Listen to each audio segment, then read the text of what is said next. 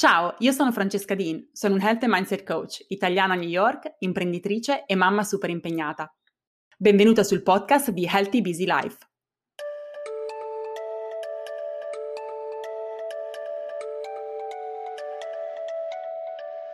Ciao e bentrovata a un nuovo episodio di Healthy Busy Life.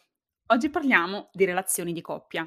Non perché io sia un'esperta, assolutamente no, ma perché negli ultimi mesi mi è capitato di riflettere molto e di lavorare molto sulla mia relazione di coppia.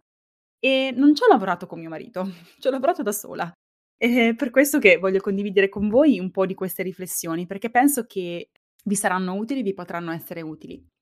Questo è un tema tosto, ma ne voglio parlare perché troppo spesso sento, e sicuramente mi è capitato anche a me di dirlo in passato, o anche adesso a volte capita, Sento spesso di dire, "Eh, ma mio marito non fa questo per me, eh, non mi ascolta, e non mi capisce, e non fa le cose come dico io", e frasi di questo genere.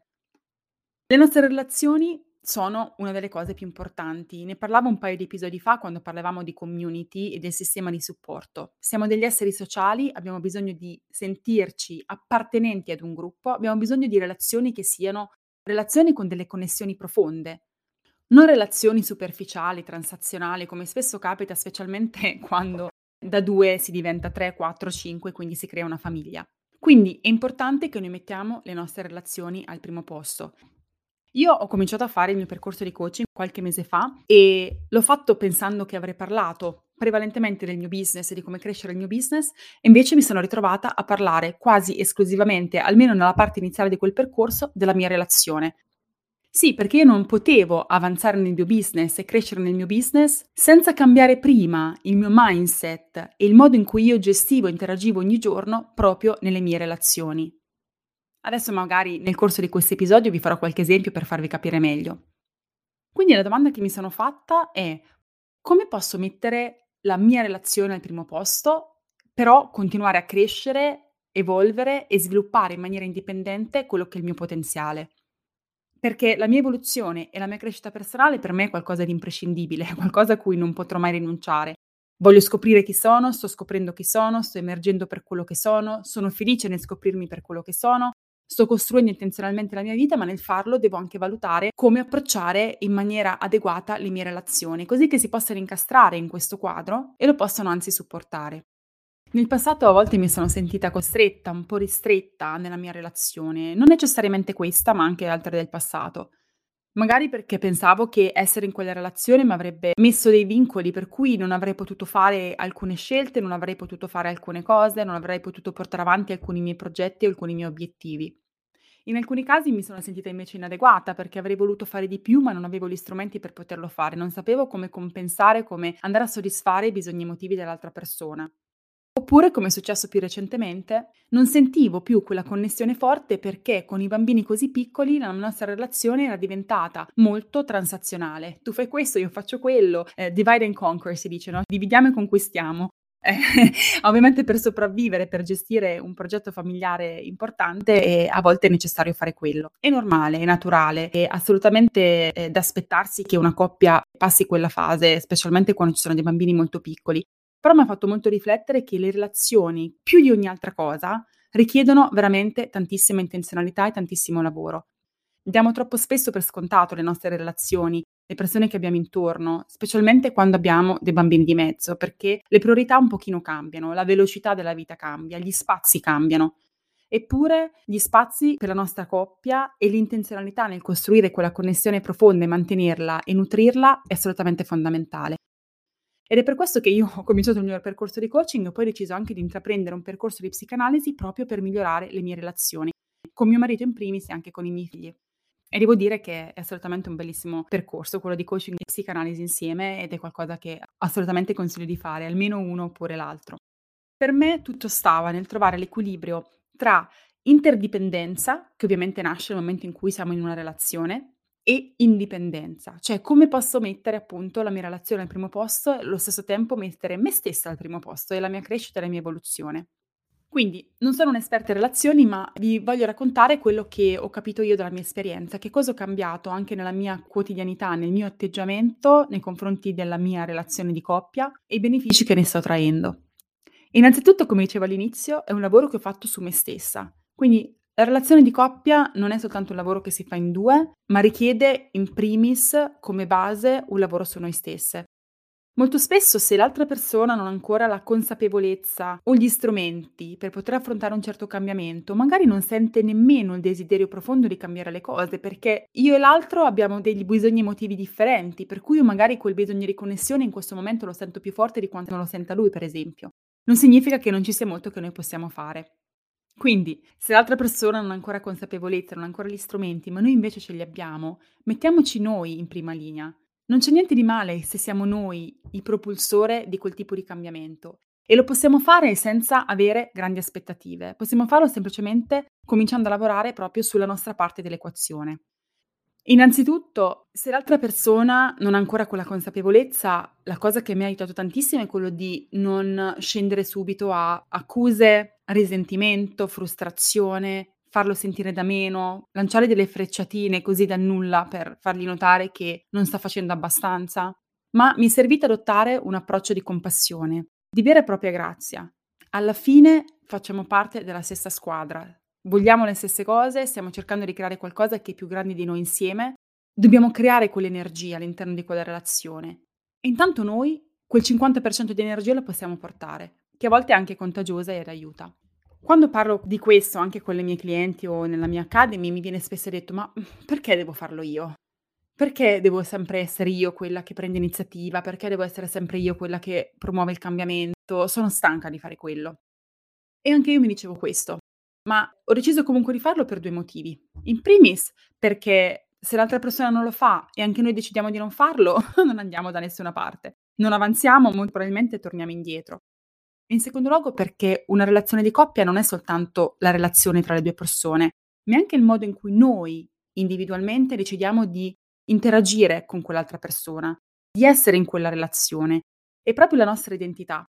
Quindi quando io mi sono chiesta chi volevo essere come persona nelle mie relazioni più importanti, la mia risposta era io voglio essere una persona generosa e presente e che può dare buon esempio, che sia di ispirazione.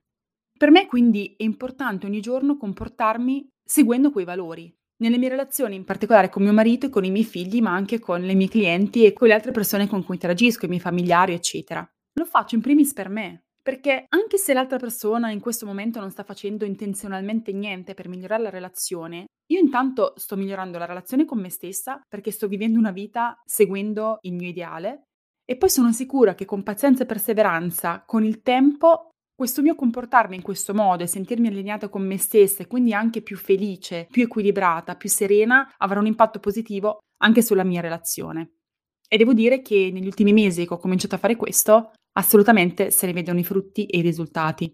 Un'altra cosa che ho imparato, e questo è emerso non di recente negli ultimi mesi, ma è qualcosa su cui avevo riflettuto già anni fa, e questo devo dire che mio marito mi ha aiutato tanto nel comprendere questa prospettiva è quella di onorare l'individualità dell'altra persona. Siamo persone diverse, è ovvio. Non siamo tutti uguali, abbiamo delle attitudini diverse, abbiamo degli interessi differenti, abbiamo dei background e un'educazione differente. Nel passato tendevo ad essere estremamente controlling, cioè volevo controllare, volevo cambiare l'altra persona. Ero così ferma nel mio modo di vedere le cose, un po' anche con i paraocchi, un po' con la mente non proprio aperta, che per me tutto quello che era diverso da me era quasi inaccettabile. La mia era la verità e tutto il resto era sbagliato. Invece poi ho capito la bellezza di lasciare l'altra persona essere se stessa, pienamente. Io rispetto mio marito, lo supporto, lo incoraggio, lo motivo, anche se non condivido il 100% delle sue decisioni, anche se non condivido il 100% del modo in cui lui gestisce il suo tempo, le sue energie, i suoi soldi. E lo faccio perché la libertà porta libertà il controllo porta al controllo. Io voglio essere libera, voglio essere una persona libera, voglio essere libera di esprimermi per chi sono veramente. Sono anni che faccio un percorso di crescita che sta piano piano aiutandomi a far emergere chi sono veramente. E nel fare questo sono più felice. Quindi perché precludere un'altra persona quell'opportunità? Perché criticare, controllare, soffocare aspetti dell'altra persona che invece dovrebbero emergere, che fanno sentire quella persona sbagliata, non accettata per quello che è veramente. È ovvio che in una relazione ci devono essere dei valori comuni e un progetto comune, ma si può fare quello avendo anche due individualità che sono molto differenti. Per esempio, io e mio marito abbiamo un modo completamente diverso di passare il nostro tempo libero. Per mio marito il tempo libero è divertimento. Giocare ai videogiochi, che è una cosa che ha sempre fatto, giocare a basketball, guardare football alla televisione, giocare con gli amici, giocare ai giochi in scatola. Per me passare il mio tempo libero idealmente è leggere, studiare, fare attività fisica. E all'inizio ero molto giudicante. All'inizio pensavo è sbagliato quello che lui fa, sta perdendo tempo, non sta investendo il suo tempo come deve. Ma chi sono io per dire questo? Chi dice che quello che faccio io sia la cosa giusta? Lo è per me, decisamente, e lo continuo a fare? Per lui è qualcos'altro. Ho questo ricordo vivido di mio marito che mi dice, Babe, così mi chiama americano, Babe, gioco videogiochi da quando ho 12 anni, facevo competizioni di videogiochi è la mia passione, è parte di me, è parte di quello che sono, mi aiuta ad esprimere il mio spirito competitivo, non puoi non accettarlo. E da lì ho cambiato prospettiva. Posso lasciare che lui faccia le sue scelte in maniera indipendente, in modo tale da esprimere la sua individualità, ma non solo. Il passo successivo è anche quello di celebrare quell'individualità. Per cui adesso mi ritrovo a chiedergli, dopo che ha fatto una sessione di videogiochi, come è andata? Hai superato il livello? Quanti punti hai fatto? E ovviamente so adesso molto del suo videogioco League of Legends, perché sto cercando di essere parte di quella sua realtà. E questo perché anch'io voglio che lui faccia parte della mia. Anche se magari videogiochi è una cosa che non mi interessa minimamente, che non andrei mai, mai e poi mai, ci capisco anche poco, ma mi sono anche aperta a comprendere di più il suo mondo, il suo linguaggio e quello che lo rende excited, entusiasta. Quindi dall'accettare bisogna passare, perlomeno per me, anche al celebrare. Io ti chiedo queste cose perché so che sono importanti per te. Non è qualcosa che farei mai, ma va benissimo che tu lo faccia, io ti amo lo stesso. Un'altra cosa che ho capito e sulla quale ho riflettuto tantissimo negli ultimi mesi e che mi sta veramente aiutando a ricreare quella connessione nella relazione di coppia è gestire le mie aspettative. Io e mio marito abbiamo avuto numerosi conflitti negli ultimi 12 mesi per via del mio business. Fino all'anno scorso io ero prevalentemente mamma, avevo tutti e due bambini a casa durante il periodo di Covid, quindi il mio business era veramente qualcosa su cui lavoravo qualche ora al giorno quando era possibile. Quando i bambini sono cominciati ad andare a scuola entrambi, le mie priorità sono completamente cambiate, nel senso che avevo qualcuno che si prendeva cura di loro e mi sono tuffata al 1000% in questa attività che adesso sta crescendo e sta diventando veramente quello che desideravo. Ma in questa fase di transizione mio marito ovviamente ha visto da me che ero onnipresente in ogni aspetto della casa, dei bambini e anche nel prendermi cura di lui, ad esserlo un po' meno, giustamente. Nel senso che ho cominciato a ridistribuire i miei spazi in maniera differente. Da queste prime discussioni iniziali ho sviluppato una sorta di pregiudizio per il quale mio marito non fosse contento del mio business e non mi stava supportando quindi tantissime volte gliel'ho detto: "Eh, ma tu non mi stai supportando", quando lui è in realtà la persona che anni fa mi ha incoraggiato a mollare il mio lavoro per cominciare a fare questo, quindi era veramente anche poco fair, poco giusto che io dicessi quelle cose. E quindi ogni volta che io raccontavo a mio marito qualcosa relativo al mio business e non vedevo in lui l'entusiasmo che avevo io in quell'istante per il traguardo che avevo raggiunto, dato il mio pregiudizio, ci rimanevo male. Era doloroso, pensavo veramente lui non è contento che io sto facendo questo, quando magari in realtà aveva avuto la sua giornata molto pesante, era stanco ed esausto perché comunque parliamo la sera dopo 10 ore di lavoro, più i bambini, e quindi non, non è che non fosse contento per me, non aveva l'energia di dimostrarmelo come io avrei voluto. Le mie aspettative erano troppo grandi. Io volevo che lui fosse il mio cheerleader ogni singolo momento. Invece ho capito che io posso continuare a lavorare sul mio business e rendere il mio progetto senza necessariamente dover condividere con lui ogni singola cosa. Così come lui non condivide ogni singola cosa con me del suo lavoro. Ma non perché a me non interessi, ma perché c'è un limite di quanto anche io potrei essere così entusiasta e supportive del suo lavoro se mi raccontasse ogni singolo dettaglio. I nostri compagni o mariti, i nostri fidanzati non possono essere tutto per noi, non possono essere i nostri amanti, i nostri migliori amici, i padri perfetti per i nostri figli, i nostri business coach, i nostri mentori, i nostri fitness trainer, quelli che ci sono in ogni singolo istante. Sono anche loro persone con le loro problematiche, le loro giornate no. Quindi questo dobbiamo accettarlo, sempre con empatia e tanta compassione. Nel momento in cui io ho cambiato questa prospettiva e ho capito che il mio lavoro, certo, lo voglio condividere con lui, ma è la mia cosa, fa parte della mia individualità ed è qualcosa che io porto avanti indipendentemente da chiunque altro, ho tolto pressione anche su di lui ed è cambiato completamente il mio atteggiamento e tantissima tensione in meno e stress nella nostra relazione. È così che ho dato lui spazio di farmi domande quando era pronto di farmi domande, quindi di dimostrare il suo supporto prima che io lo facessi sentire inadeguato nel fornirmi il supporto, che poi decisamente non aiuta a costruire una connessione. E poi, grande realizzazione è quella che mi ha forse più di tutti fatto cambiare il mio atteggiamento e riconoscere che l'altra persona è in realtà, come ognuno di noi, una vittima di qualche tipo di trauma. Siamo tutte vittime di traumi. Qualcosa nella nostra vita è successo che ci ha segnato negativamente. E se mio marito a una cosa che dico risponde di default in maniera aggressiva perché quello è il trigger, perché quella situazione gli ricorda qualcosa che è successo nel passato, per cui la sua risposta di default è quella, posso essere comprensiva, perché lo faccio anche io. Anche io sono difensiva quando mi vengono fatte certi tipi di critiche su dei bottoni pulsanti che sono super sensibili per me. Non perché non ami l'altra persona, non perché non voglia essere gentile o comunicare efficacemente con lui, ma a volte ci sono delle cose che sono radicate nel nostro subconscio e finché non ci lavoriamo sopra non possiamo controllare. E quindi questo mi ha fatto molto riflettere anche sui traumi che lui possa aver vissuto nel passato, conoscendo la sua storia ovviamente, niente di tragico, però sicuramente ci sono tante cose, così come nel mio passato ci sono delle cose che fanno, ti fanno capire e comprendere perché una persona reagisce in un certo modo e ti fa capire che quella persona in quel momento ha bisogno di empatia di compassione e che se non ti dà quello di cui hai bisogno o se non ti dà la risposta di cui tu bisogni in quel momento, non lo fa veramente con cattiveria, ma è perché ha delle cose nascoste sotto sulle quali ancora deve probabilmente lavorare. In questi casi, appunto, cerco di esprimere empatia e di fargli capire che io ci sono, di fargli capire che io capisco perché lui si sente in quel modo in quel momento e che va bene così che poi è esattamente come vorrei che qualcun altro si comportasse con me. Però lo faccio senza aspettative. Alla fine amare qualcuno è un modo di essere, non è fare cose. Amore è proprio qualcosa che va al di sopra dei nostri bisogni immediati. Però ovviamente non significa annullarsi, questo è importante ricordarselo. Per me significa rispettare l'altra persona nella sua individualità, ma rispettare anche me nella mia individualità. Significa amarlo ma allo stesso tempo amare anche me stessa. Significa celebrarlo, ma allo stesso tempo imparare a celebrare anche me stessa.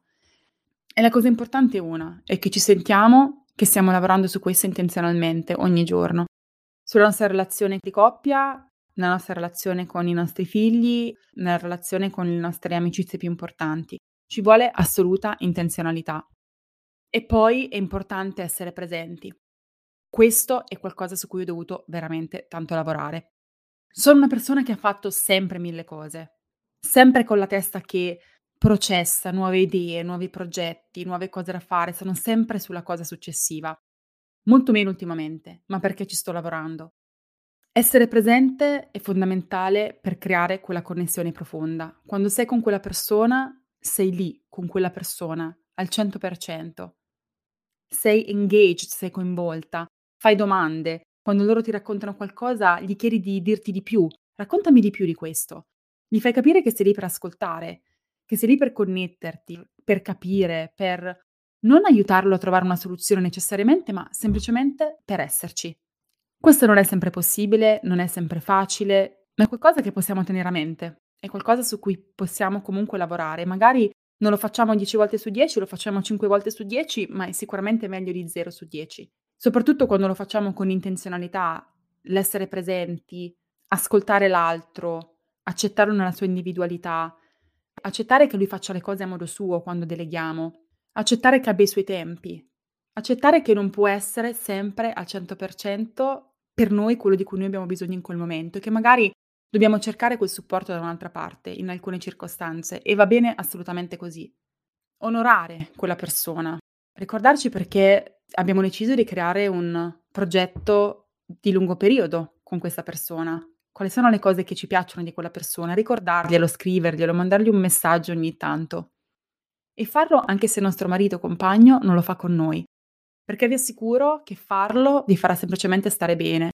Nel momento in cui c'è quell'accettazione profonda, tutti questi comportamenti avranno un senso perché vi faranno sentire allineate con la persona che volete essere la persona che volete essere nell'interagire con il mondo, nelle vostre relazioni.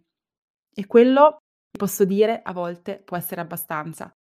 È anche l'unico modo efficace, l'unico modo effettivo con il quale possiamo effettivamente portare l'altra persona a comprendere una nuova prospettiva, un nuovo modo di fare le cose e quindi di elevare quella relazione a livello successivo.